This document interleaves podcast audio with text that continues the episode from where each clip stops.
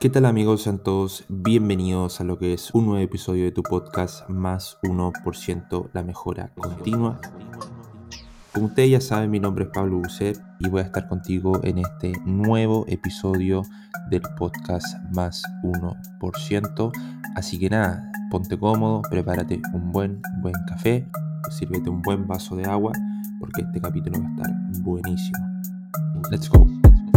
Mejora continua. Desarrollo personal, finanzas, disfrutando el proceso, mentalidad, más hábitos, invitados sociales, más 1%, tu espacio de crecimiento.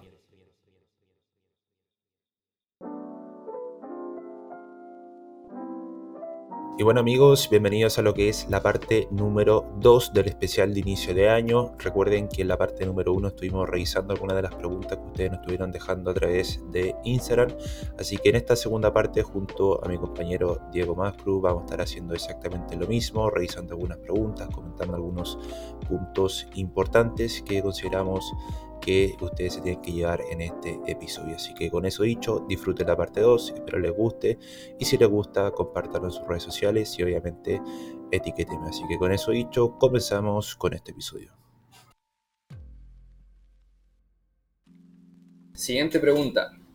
Tengo un sistema que funciona y es consistente. Hay veces que por querer seguir aprendiendo cosas nuevas e implementarlas en mi trading, este se vuelve más confuso, difícil y menos efectivo. Me gusta estar aprendiendo constantemente, pero he notado que a veces lo mejor es no saturarse de información. Mi duda es, ¿cuándo es bueno o saludable dejar de aprender cosas nuevas?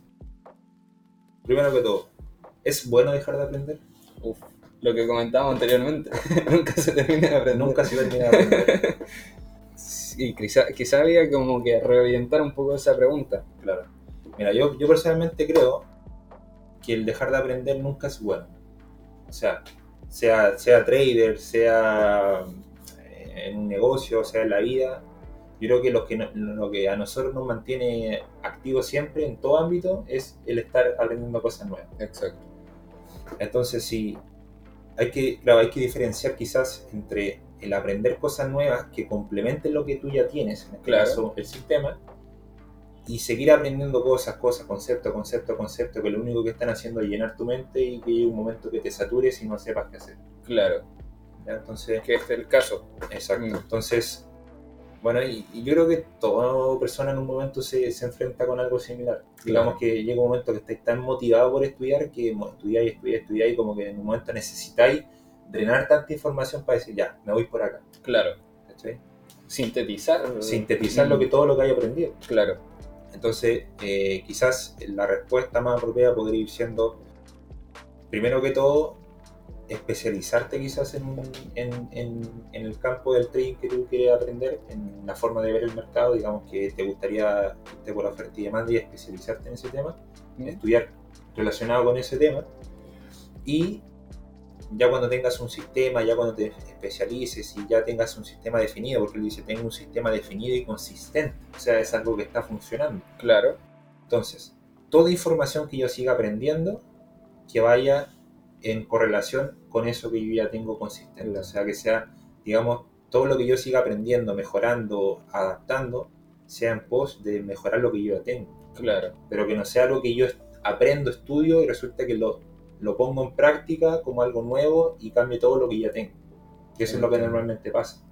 Que te estudias algo y veis un concepto nuevo que nunca lo había aplicado, resulta que el día siguiente, el lunes, lo quería aplicar en tu trading. Claro. Y perdí. Y a lo mejor ni siquiera se condice con tu sistema, tu estrategia. Entonces quizás es mejor tener esa mentalidad de estudiante, pero que sea una mentalidad de estudiante con lo que hablamos en el punto anterior. De que yo como estudiante de estar enfocado en seguir mejorando constantemente sea más enfocado a me voy a seguir equivocando, voy a seguir perdiendo quizás de cierta forma y en base a eso estar dispuesto a mejorar lo que ya tengo. Claro. ¿Sí? Y al menos yo lo veo así, yo siempre busco el backtesting que yo hago o todo lo que yo hago, busco hacer es mejorar lo que ya tengo, o sea, de qué forma puedo hacer lo que ya tengo más efectivo. Entiendo.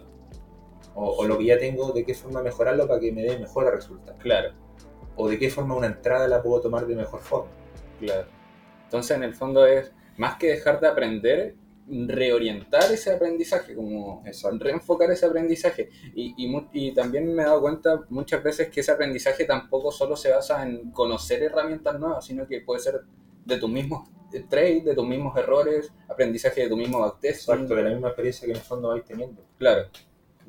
Porque lo que hablábamos antes, de hecho, creo que lo vimos en un reportaje que estuvimos viendo ayer. Él decía que la mente funciona de tal forma que si tú le metes información, llega un momento que se satura. Claro. Porque si esa información no es utilizada, no, claro, ¿para qué va a estar ahí? Entonces, pasa lo mismo con el trading, o sea, aprendís tanta información en un momento que el Fibonacci, que el abanico de no sé cuánto, que la onda de Helios, de esto, lo otro, de esto. Entré a un mercado y resulta que no sabes realmente cómo ejecutar toda esa información. Claro. ¿Y ahí qué hago? Ahí te quedas. Claro. O sea, es lo mismo, vaciar todo, decir ya me quedo solamente por este camino, este es el camino que voy a tomar, especializarte en esa área y seguir aprendiendo obviamente, pero en base al área que decidiste como especializarte. Exacto. Entonces, no dejar de aprender, reventar el aprendizaje. Siempre mejora continua, gente. Eso es, más 1%. Siguiente pregunta. No he podido entender cómo ubicarme bien en los rangos de oferta y demanda. Siento que estoy operando muchas zonas de momentum, pero que están haciendo quiebres de estructura en temporalidades mayores. Aunque no sean los inicios de tendencia, cumplen mi plan. No sé si debería operarlos o solo darle seguimiento. Bueno, ahí también hay veo un poco de confusión también, porque si te fijas, comenta, cumple con mi plan. Claro. Pero no sabes si debería operarlo o no operarlo, de partida. Si algo cumple con tu plan, generalmente hay que seguirlo. Claro. Ahora, si te generas la duda de que lo opero, no lo opero, lo hago, no lo hago, porque seguramente no tienes la información de decir, ¿este tipo de entrada realmente una entrada buena? Quizás eso habla de ajustar algo en el plan. Exacto, de quizás conocer más ese tipo de entrada.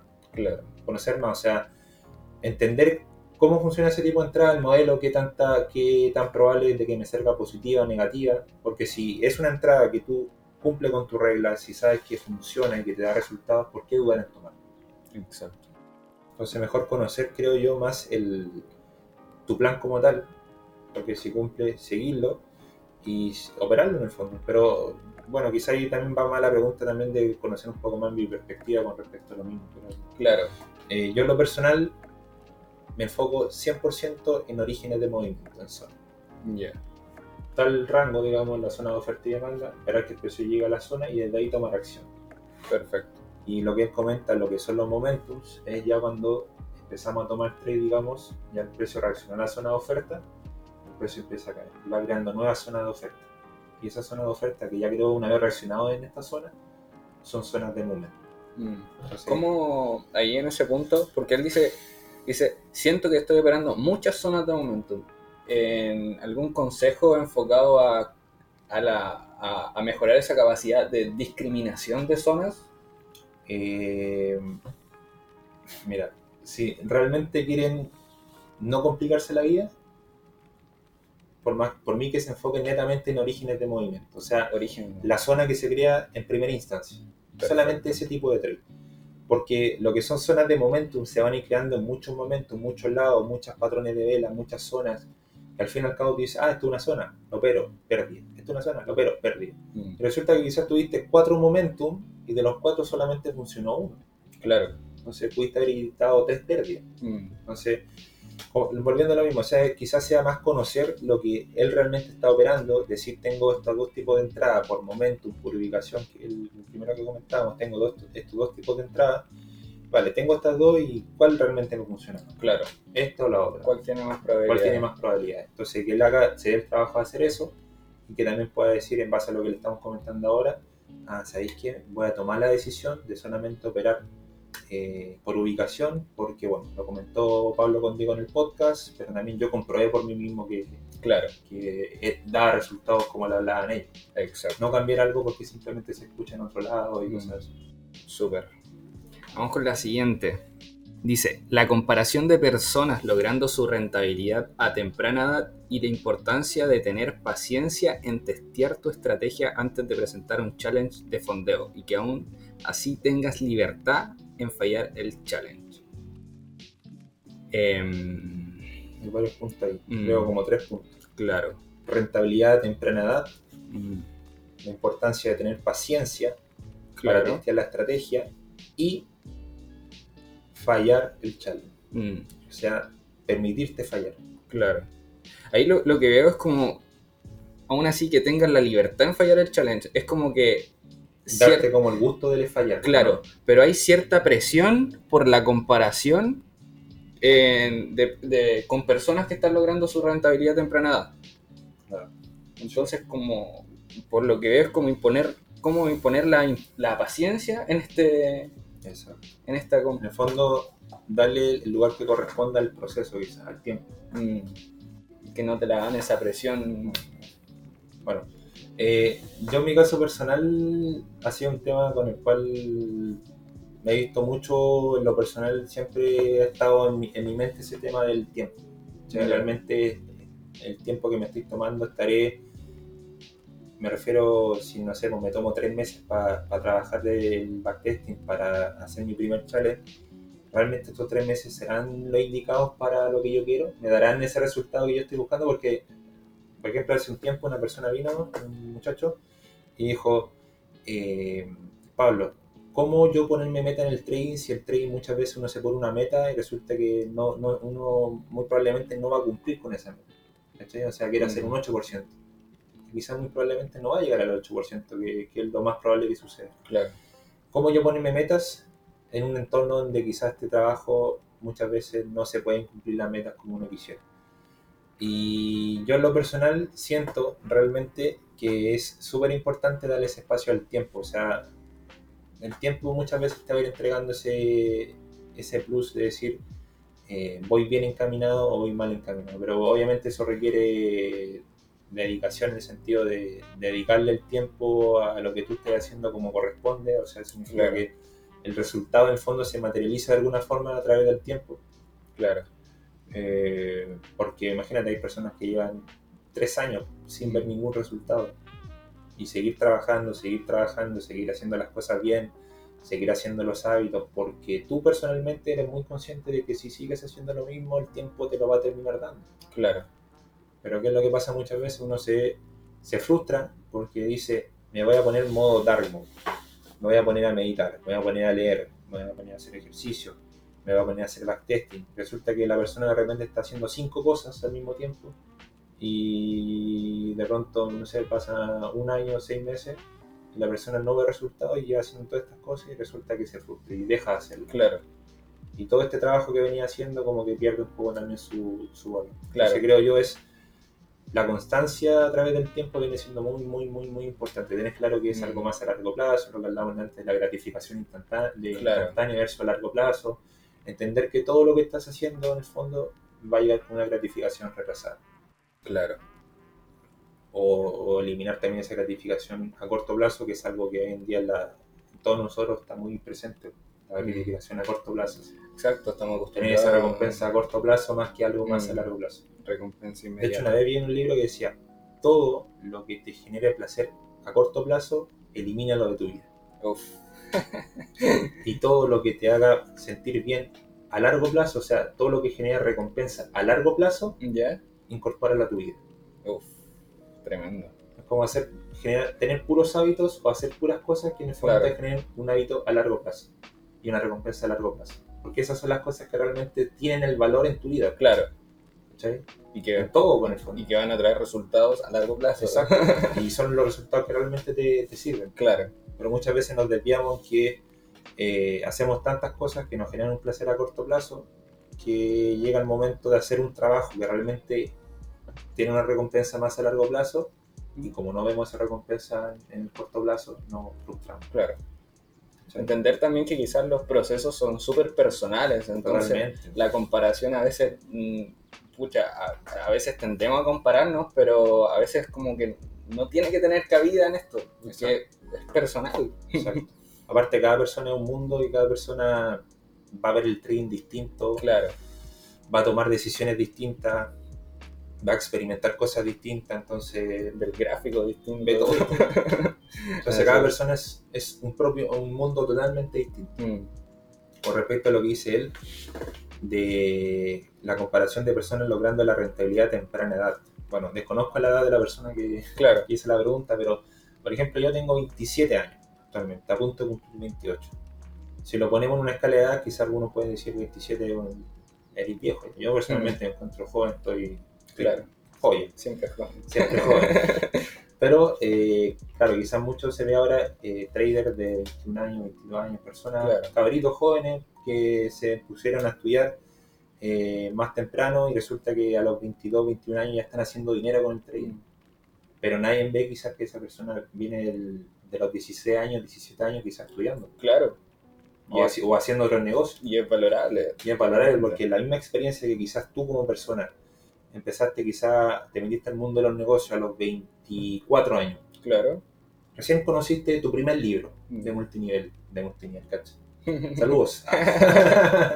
Conociste tu primer negocio digamos, tu primer emprendimiento, tu primer libro.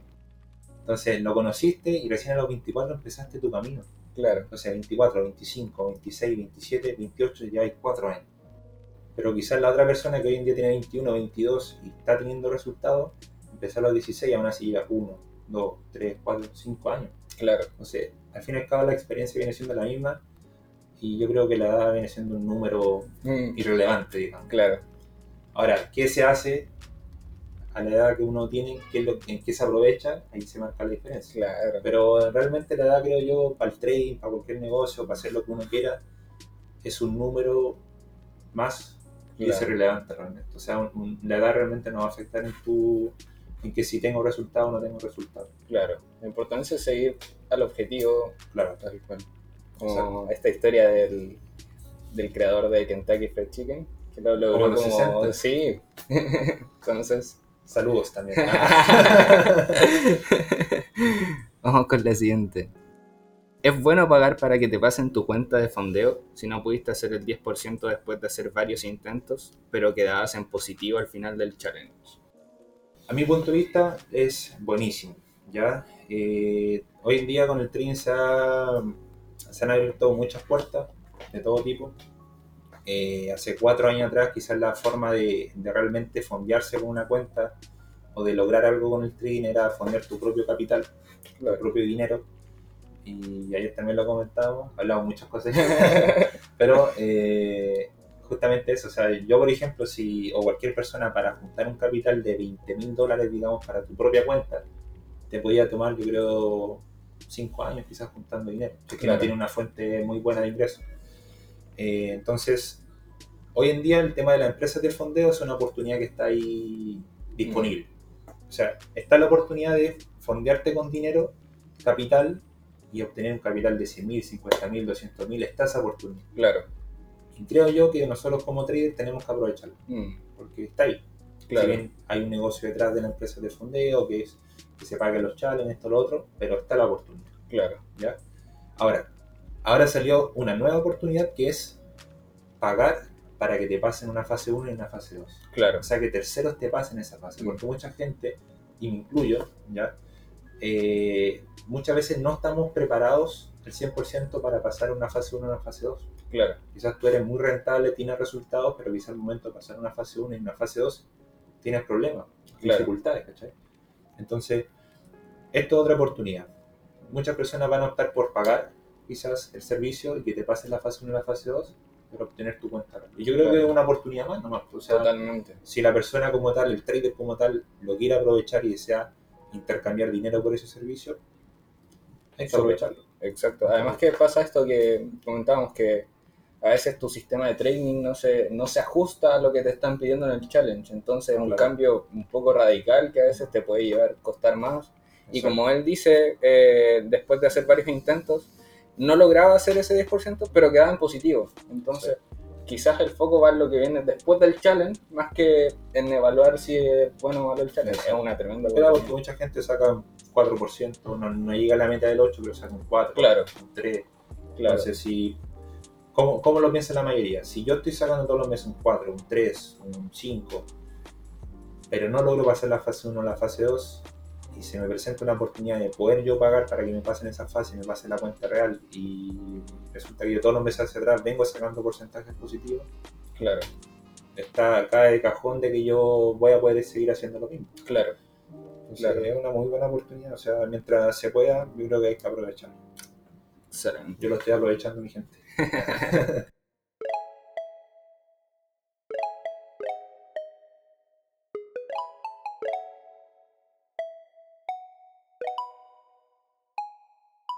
Bueno, traders, antes de continuar con este episodio, agradecer a Rocket 21, la empresa de fondeo que ha hecho posible lo que es este episodio. Recuerden que esta es una empresa hecha por traders para traders. Así que sin más, continuamos con este episodio.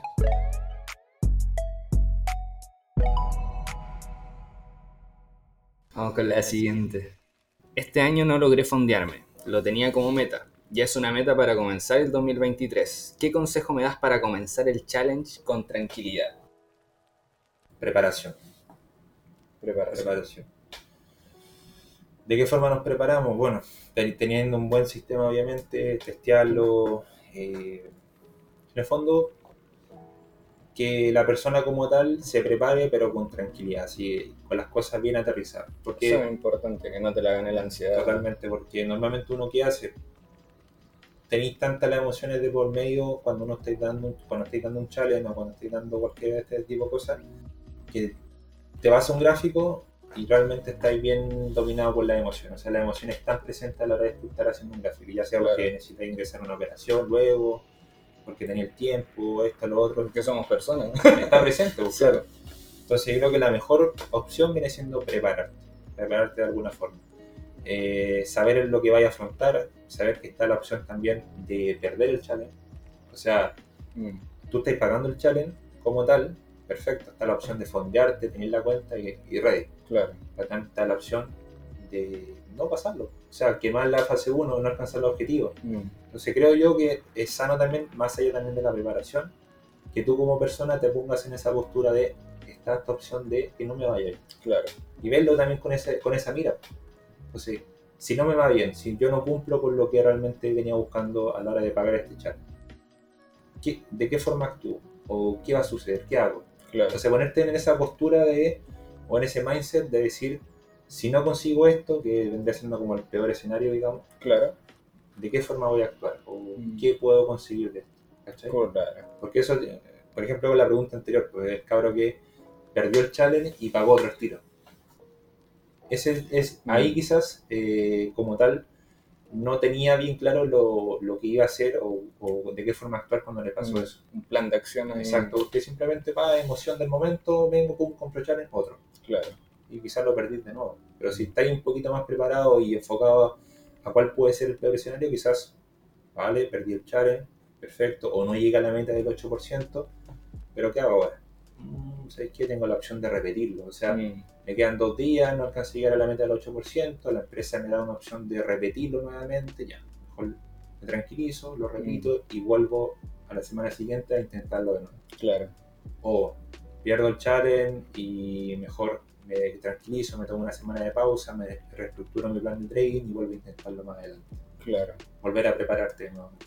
Súper. Eso yo creo que sería una clave importante, o sea, desde la tranquilidad y no desde la emoción post-challenge, post ya lo perdí. Exacto. Tener un plan de acción desde la calma, o sea, previo. La tranquilidad, no desde el punto de vista de la emoción, sino que ya tú tranquilito. Claro. Exacto. De hecho, por ejemplo, eso es algo que aplico yo mucho, que es tomarme esa pausa muchas veces en cualquier momento. Por ejemplo, paséis un challenge, paséis la fase 1 a la fase 2, que es lo normal. Querer operar la cuenta real al tiro, apenas te la pasas. Claro. Pero en vez, quizás sea mejor tomarte una pausa, más tranquilito. Pasaste el challenge, lo pasáis, te tomáis unos días de descanso y después volví renovado, ¿no? Claro. O sea, siempre esa pausa es muy importante para el equilibrio en todo. Claro. Sí. Súper. Vamos con la siguiente. Sobre el smart money. Y si cree que va a quedar obsoleto, y cómo evolucionar entonces, y de dónde sacar nueva educación. El que no se educa, caduca. Bueno, lo que hablábamos antes del estar mejorando constantemente. Bueno, el Smart Money como tal, son, en el fondo son varios conceptos institucionales. Siempre hay varios conceptos, igual como en su momento fue el análisis técnico. Claro. El análisis técnico que decía, soporte de resistencia, esto, lo otro, distintos conceptos que se fueron armando en base al análisis técnico. Ondas de helio. En cambio ahora con el Smart Money pasa lo mismo. Han aparecido tantos conceptos con el Smart Money que hoy en día el Smart Money es una rama más del análisis, básicamente, y tiene muchos conceptos. Personalmente yo, lo que hablábamos antes, considero siempre que la mejora continua en base a lo que tú estás experimentando, en base a lo que tú vas viviendo, yo creo que es muy importante. Al menos como yo lo veo, o sea, claro. Yo realmente pagar por más cursos yo no lo hago hace mucho tiempo. Hace 2-3 años yo no he tomado ningún curso de trading. Claro. Pero lo que yo sí sigo haciendo es ir mejorando en base a lo que yo voy experimentando día a día. Claro. Lo que hablábamos antes, por ejemplo, si yo tomo una entrada y me doy cuenta que muchas de las entradas me dejan fuera en 5 minutos, ¿de qué forma yo puedo mejorar lo que ya tengo para que muchas de las entradas que se me están pasando quizás pueda las tomar? Claro. Quizás haciendo un pequeño ajuste acá. Y de esa forma yo considero que es lo ideal seguir avanzando, pero obviamente no quiere decir que uno más adelante uno diga, ¿sabes qué? Ya voy a estudiar esto, que quizás para complementar lo que ya llevo aprendido y pago un curso, uno puede seguir aprendiendo en todo sentido. Claro. Pero considero que esa experiencia es muy, muy importante. Y esa tal algo un poco de valor, a algo que quizás se valoriza un poco en el proceso, el hecho del backtesting. Claro. Claro, porque el backtesting te va dando esa retroalimentación a ti mismo. Claro. Porque mucha gente te puede entregar muchas cosas, muchos conceptos, mucha teoría, pero la última persona en tomar la decisión y en ponerlo en práctica es uno. Claro. Entonces, al final eres tú la persona que está ahí diciendo esto funciona, no funciona, realmente lo que me contaron es verdad, no es verdad. Claro. Tal concepto que aprendí en tal lado realmente funciona como me lo explican o no funciona. La persona es la que finalmente ve eso en tiempo real. Claro. Entonces un backtesting te lo va a ir entregando así bien, creo yo. Super. Vamos con la siguiente pregunta. Dice, ¿cómo lidiar con la frustración que se presenta en el proceso del trader? Me llegan esos pensamientos pesimistas de que quizás no lo consiga. Pensamientos pesimistas. ¿Tú qué crees? ¿En base a qué se pueden venir muchas veces pensamientos pesimistas? Pensamientos pesimistas. Yo creo que en general tiene un poco que ver con la visión que tenemos del mundo. O sea, no necesariamente eso, quizás evaluarlo puede venir solamente del trading. Como lo que decíamos, muchas veces en nuestra vida, en nuestras distintas áreas de la vida, se repiten la misma situación de distintas formas. En lo personal, la frustración creo que es algo que se puede experimentar en cualquier área de la vida. Y hay que entender que también es parte de nuestra condición humana, o sea, sentimos, tenemos emociones. Y el tema es cómo gestionar estos pensamientos, yo creo, y una forma que en lo personal me ha servido en la vida es a veces contrarrestar esto con historias alternativas. Claro, un final alternativo. Claro, ¿por qué le estoy dando ese final? Y preguntarse a sí mismo quizás me puede generar esa conciencia del escenario que me estoy planteando. ¿Por qué me estoy planteando ese escenario de que no lo voy a conseguir? Sí, yo creo que también va mucho de la mano con falta de presente, ¿puede ser? Totalmente. Pero más que la frase así normal de estar en el presente, me refiero a falta de presente con quizás estar accionando lo que quizás debería realmente la persona accionar en el momento de estar haciendo trading. Claro. O en el momento de estar haciendo backtesting. Quizás realmente, claro, querer lograr muchas cosas, perfecto, quiero lograr esto con el trading, esto otro, pero quizás al momento de estar, por ejemplo, haciendo trading, quizás la persona o el que envió la pregunta quizás no está realmente enfocado en el momento de estar haciendo trading, de que estoy haciendo quizás las cosas bien, estoy aprendiendo. El momento de estar sentado en este momento en el computador, ¿qué me depara? ¿Me va a sorprender de alguna forma? ¿Me va a entregar algún aprendizaje? ¿Voy a aprender? En el fondo estar quizás predispuesto de otra forma a lo que te va a pasar. Porque estamos claros, o sea, yo me puedo sentar en el computador a hacer trading y la experiencia puede ser o ganar o perder o no hacer nada. que lo haga. Tres cosas que pueden pasar: o no hago nada, o gano, o pierdo. Pero si gano, ¿cómo lo interpreto? Me emociono mucho. Si pierdo, ¿cómo lo interpreto? Claro. O si no ingreso nada, ¿cómo me siento? Todas esas cosas son muchas veces malos hábitos que vamos desarrollando, porque a veces el ingresar ninguna operación está bien, pero quizás tu propio cerebro, tu propia mente dice, no me ingresa una ahí por si acaso. Claro. ¿Cachai? O perdí una operación y lo ideal sería no estresarse por esa operación perdida, pero quizás la persona comienza a cuestionarse muchas cosas por esa operación perdida. Entonces creo que más que nada el enfoque, como decías tú, de enfocarse realmente en cambiar el enfoque con las cosas que te van pasando. Claro. O sea, si tengo rachas perdedoras, pierdo, gano, ver de qué forma sacar siempre la mejor experiencia de cualquier cosa que te haya pasado. Claro. Y también en qué se fundamenta eso, o sea, qué fundamento hay de que no lo consigas. La consistencia que hablábamos antes, ser consistente, entonces... Yo creo que también va de la mano con mentalmente, o sea, que tú en tu mente realmente creas que es posible. Claro.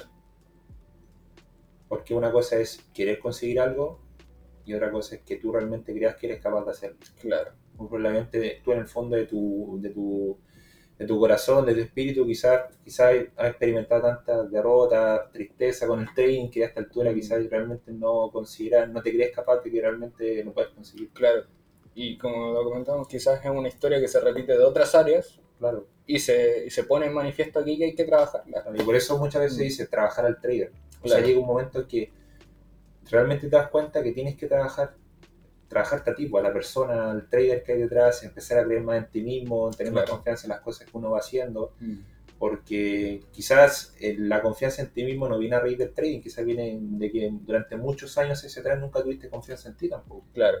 Entonces ahora que estás haciendo trading se ve reflejado quizás de algo más en resultados, quizás. Claro. Pero quizás nunca te has tenido confianza en ti mismo, entonces quizás hay un trabajo que debes empezar a trabajar. Me recuerda esa frase.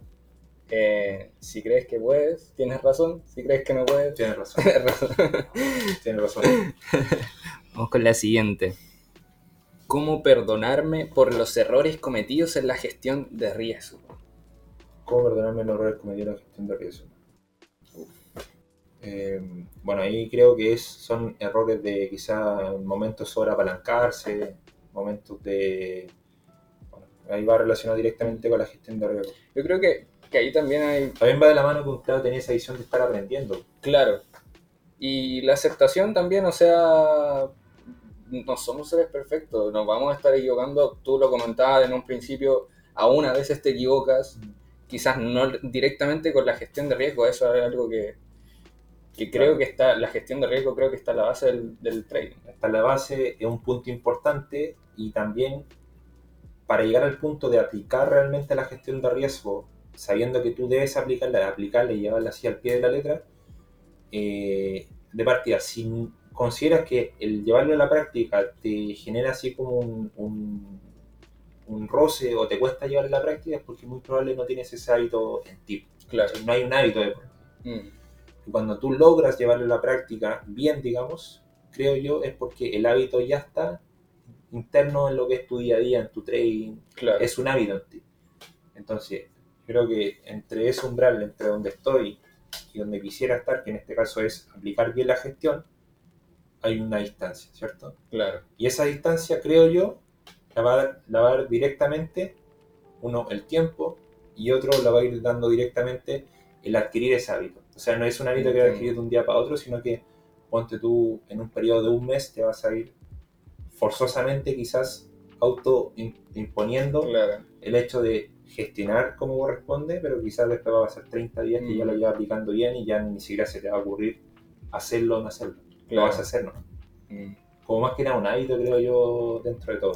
Súper. Y ahí también hacer una pausa y comentar un poco algo respecto a la pregunta anterior, que es respecto a cómo están las otras áreas de nuestra vida en general. Claro. ¿Qué pasa con el perdón?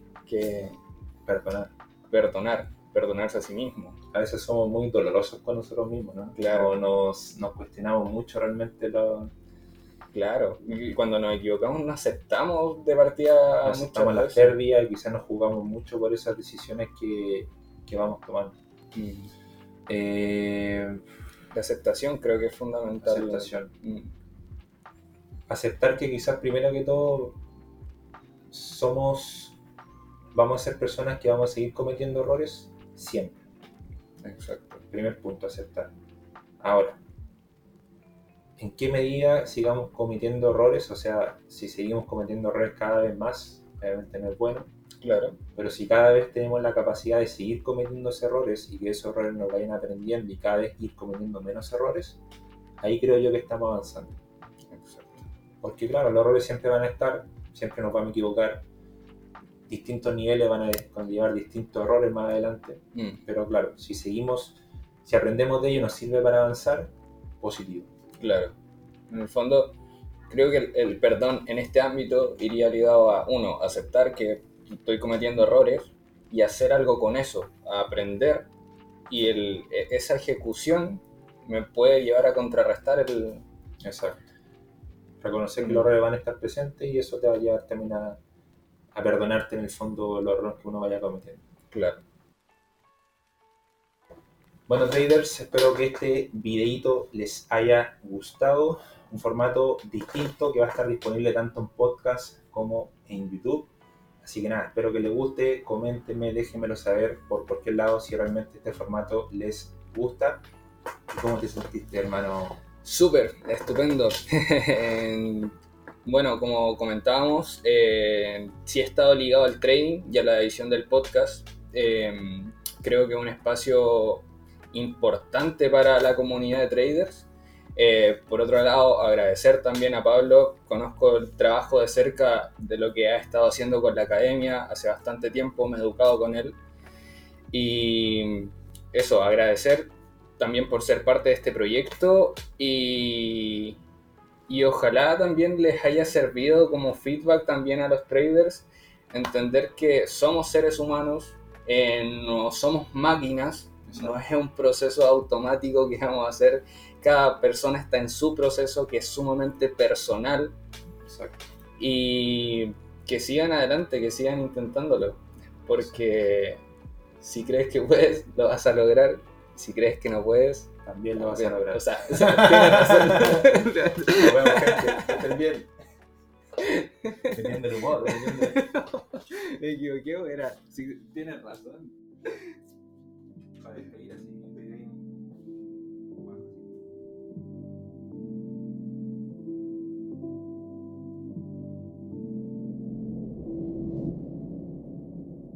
Bien amigos, hemos llegado a lo que es el final de este episodio. Si este capítulo y el podcast en general ha sido de su agrado, los invito a que me puedan apoyar de alguna forma compartiendo lo que son estos episodios con su familia, con sus amigos, y de esta forma nos van a estar ayudando a poder llegar un poquito más allá, a poder entregar este contenido a más personas y de esa forma aportar con un granito de arena en cada una de sus vidas. Así que nada, espero que estén bien, que tengas un lindo y bendecido día y nos estamos viendo en una próxima oportunidad. Chau, chau.